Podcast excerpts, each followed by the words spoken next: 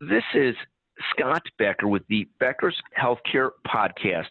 I'm thrilled today to be joined by a phenomenal leader. We've got Lisa Rock on the podcast today.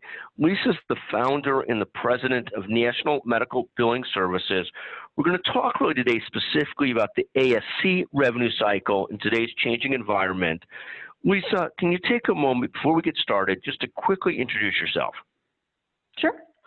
Thanks for having me, Scott. I really appreciate it. Um, my name is Lisa Rock. I'm the president of National Medical Billing Services, an ASC revenue cycle company.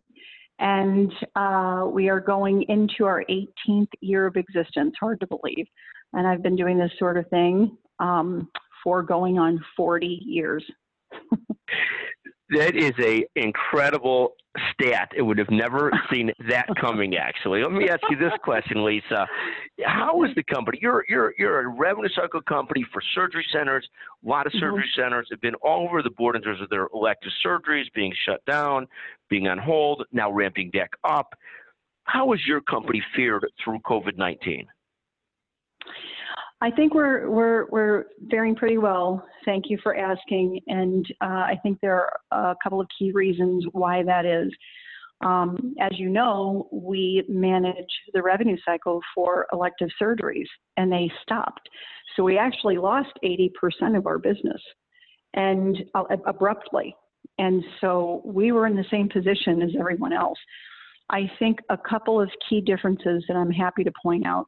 Number one, we were well prepared for the unknown.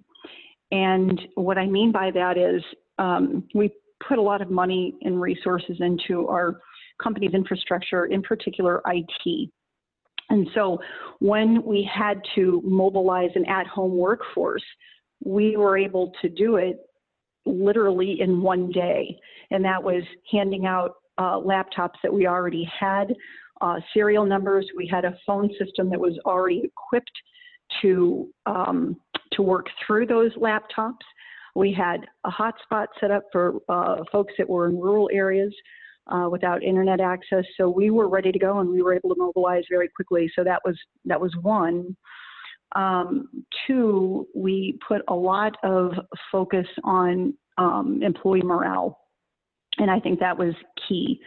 Uh, we didn't furlough, we didn't lay off, and we did a lot of different things. We had Department of the Week, we had uh, those departments um, uh, do videos, and we actually posted one of our uh, coders uh, doing a, a, video, and um, we did all kinds of things. We couldn't spend money to to improve morale, of course, so you have to get very innovative on uh, making sure that you're watching and taking care of your people. We actually um, implemented uh, something called mental health 12 to 1.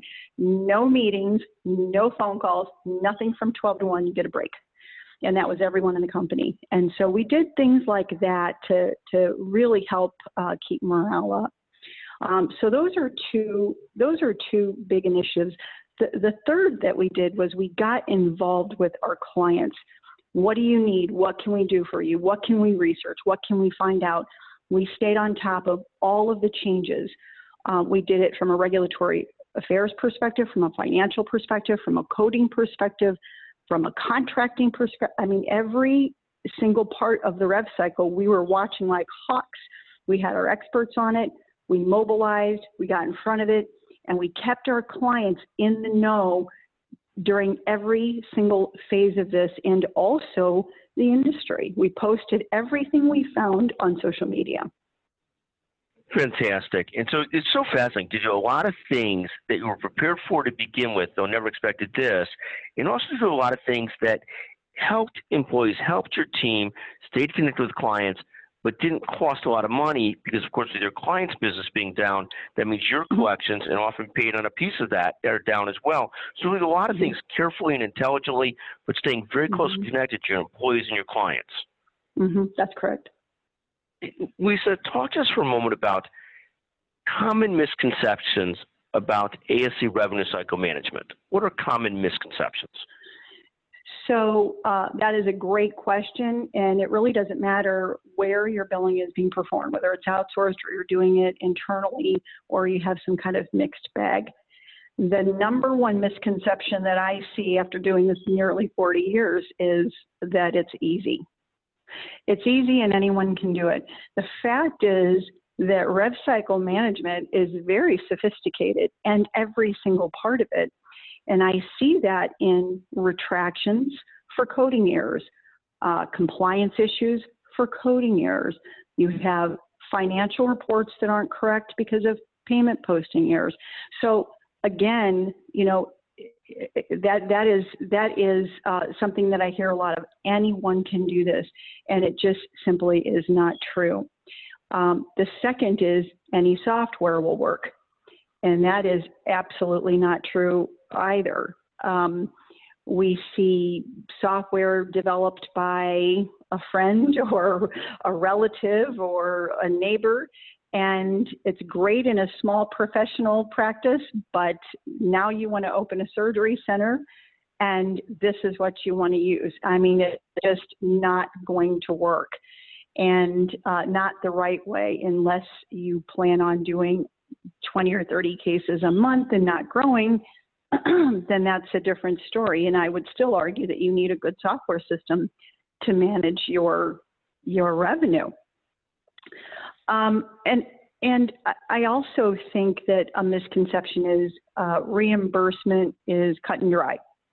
Whether you have a contract or you're out of network, it is anything but cut and dry. And a couple of quick examples on that. Um, just because you have a contract and a contracted rate doesn't mean that's what you're going to get. The, the language in the contract could uh, override the rate sheet that you have. You could have specialty networks that are carved out. You could have exceptions to the rule. You could have changes to the reimbursement if it follows Medicare. So it is not cut and dry. Out of network, I hear a lot of anecdotal, well, we always get $50,000 out of network for this surgical procedure. I run some reports. Point in fact is you got it one time off of one case and you'll probably have a retraction later on anyway. But the truth is the rest of this is is on average at or below a network rate. But but again, if you're looking at your data anecdotally and not true numbers, then you're going to be misinformed and misled. And how can you make good business decisions and be prepared for the next whatever event happens? Last, I don't know why our centers think that security and good IT is not a big deal. That's another misconception. I can run this multi-million dollar facility without good IT support, and that's just not the case. And and it happens so many times that employees are getting fake emails, and then there's a breach on bank access, and you know all kinds of other problems. So those are the big misconceptions in in rev cycle management. Thank you very much. A lot of people think they can do their own technology, their own software, their own everything, and and, and uh-huh. really, you know, having in the long term big big problems with that kind of stuff. Also, IT security, and also anecdotally short good results, but then finding in the long term real problems. I mean, lots of common mm-hmm. misconceptions about revenue cycle management. Talk to us about growth in surgery centers. Uh, there's so much movement still towards outpatient. People are expecting another wave of movement towards outpatients as patients may be more concerned about going back to big health systems and big hospitals where they have COVID concerns and other risks, right or wrong. There's a lot of those perceptions. What specialties are poised to grow in surgery centers, and specifically what types of procedures? Can you talk about that a little bit? Yes. Um, before I answer that question directly, let me start with that as these larger cases are moving from the hospital to the surgery center, you have to look at your managed care contracts because many times they're not designed for those larger cases and or that specialty. And I will tell you that, as I said, RevCycle is very sophisticated, especially in the ASC market, very different from anything else out there. And the carriers uh, put a lot of resources in, in writing these contracts. And, um, and, and if you're relying on one person uh, who doesn't have that kind of um, uh, access to data and, and lawyers and healthcare experts, uh, I would say that's a gross mismatch. Putting um, uh, a biller or an administrator or even a surgeon up against, you know, one of the major carriers and in, in signing a contract that involves cases that have a value of anywhere from five to twenty, twenty-five thousand dollars each.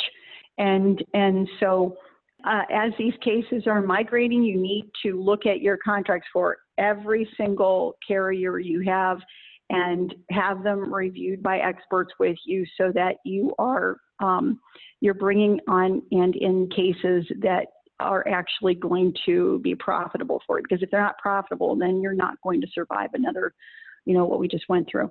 Um, and it's not a good scenario for anyone involved not your staff not you not the facility not the patient. So um, that's number one. Number two um, once once you have once you've done your homework and you've done your pro forma and you know what's coming on, um, we see big changes in uh, orthopedic, in cardiology, and in spine. Those are the three main areas that we see migrating from uh, inpatient HOPD to ASC, the ASC environment. So, really, the biggest growth in surgery centers, orthopedics, cardiovascular, and spine. Mm-hmm and then particular care as you're moving cases over to make sure that your payer contracts don't make it uneconomical to do so. Right, and and um, one of the challenges that we all have today, and again, rev cycle is something that every single surgery center has to manage. So this is important. Uh, we have to fight like like dogs, really, to get carriers to understand implant reimbursement is key to moving those bigger uh, ticket items uh, over to the surgery center. So, for example, if uh, a contract's written without reimbursement uh, for an implant, let's say the implant's 3000 and we, I just had this yesterday. So the implant's 3000 the case rate's 3000 you're, you're going to lose money on the case. I mean, it doesn't make any sense to take the surgeon and send it back to the hospital. And I mean, this was a discussion we were having 20 years ago. Why are we still having it today? And cost plus five or 10% doesn't make any sense either because you have to order it, get it, uh, house it, track it, and then pay someone to get paid for it. and so cost isn't covering your expenses either. So we really have to push for these carriers for a fair reimbursement, not only for the case rate with these higher acuity cases moving over, but the associated costs with those, whether it's drugs or, or, implants. You have to look at the whole thing and you have to fight hard for this because what's the alternative? That case goes back to the hospital and they pay double. I mean, they need to wake up, and and we have to provide them with good data. If you had bad data from a bad software system or uh, weak rev cycle, then then it's going to be a harder uh, case to make. A hundred percent. And talk to us about the future of reimbursement for surgery centers. Give us some thoughts there. I think that, um, and, and, and again, it's up to the surgeons in what kinds of cases and how many they want to bring. But purely, uh, you know, from where we sit, managing the rev cycle for so many centers across the country, we are seeing volumes increase um, substantially. So, so we have reimbursement going up by volume, but it is a critical time right now to have important conversations with carriers about a fair reimbursement for the procedures that are being performed are going to be performed. And you can only do that with good data and people that know what they're talking about. And this is so important to the future. If we have those conversations right now, then I think surgery centers are in a phenomenal place um, to receive not excessive reimbursement, but a fair reimbursement for the work that's being performed there it, it, and so it, it will be okay, but it's not going to be the old days of great workers' comp or great excess payments throughout a network and those kinds of things. But it, but it'll be okay. I think it'll be more than okay. I think it will be, I think we'll have nice, healthy margins. I mean, we shouldn't be, um, uh, we shouldn't be cost prohibitive for patients. Patients have um, a, a, a, tremendous amount of uh, out of pocket these days. And so, and so it should be a fair charge and it should be a fair reimbursement. So there's something to be said um, even though I side with the, the surgeons, I can't help it. I've worked most of my career uh, working for them. So I would say that there's there's a discussion to be had on both sides. Make sure we have a fair charge master, and the carriers have to understand that we need to have a fair reimbursement. And I think that that surgery centers are, will will do very well. Thank you. Another question for you. You you've had this great entrepreneurial career. You've built a business. You've grown a business. Talk to us for a moment about what tips you would have for entrepreneurs starting out today or people growing businesses today. When I uh, I love this question, by the way, and it's funny. I, I um, would I answer that question any differently today than I would have 10 years ago? No. I think that 10 years ago, I, I, I was interviewed, I think, by, by uh, publication, and they asked that question, and my answer was be prepared for the curveball, be prepared for um, the unknown. And my first year in business, very first year, I landed at Count Surgery Centers in Florida, and we had three hurricanes in a row. and closed the centers down, my first three. And um, I planned for the unknown, but not that, not one hurricane and then a second and a third. I thought this, how, how could this happen? This is impossible. And I barely got through that, but I learned a lot about um, being prepared for the unknown. You don't know what or when it's going to hit. It could be an illness, right? It could be your key person uh, illness. Um, it could be Mother Nature or events beyond your control. Um, so a lot of different things. And so I think for entrepreneurs, understand that this isn't a time to be afraid of starting something new. This is a time to get excited about all of the opportunities available. Um, there are voids in some areas right now, and, and with these changes, um, opportunities are created and should be capitalized on. and I mean, I work probably 16 hours a day and I love it. I still love every minute of it. But if I had the opportunity to start something new right now at this moment, I probably would do it because it's an exciting time. I mean, not not because we're in a, a, a recovery mode, I mean, that's exciting that we're on the tail end of this. We all hope, but it's exciting that you know there's a lot of gloom and doom out there, but there, but there are people that see the cup half full, and that's me. And I think as an entrepreneur, you need to see the cup half full, but you also have to be prepared and work for it. You have to. I, I work as hard today as I did 18 years ago starting this business. And um, it's not one of those things where I'm going to start my own business and I'm going to, uh, I'm not going to, I'm not going to work those long hours anymore. I'm going to do my own thing. Well, you cut back your hours and someone else is going to take your cake. It's as simple as that. So you have to work around the clock, and that's how you stay ahead of the curve and you stay in front of the problems and you survive and then thrive. That would be my advice. Oh, fantastic. And I love that advice. Still reason to be optimistic. You Have to be open to adaptability. Have to work hard. You know that mm-hmm. others are working hard. You better be working hard yourself. Yep. You've done a remarkable job. You're a remarkable role, role model for so many of us. Just a magnificent leader, Lisa. And I congratulate you on the great success with National Medical Billing. Uh, and, and we know you've done exactly that. You've survived and now you're thriving again and have always thrived. So just a magnificent professional and entrepreneurial career. Lisa Rock, President of National Medical Billing Services. Thank you so much for joining the Becker's Healthcare podcast today. Always a pleasure to visit with you. Thank you so much, Scott.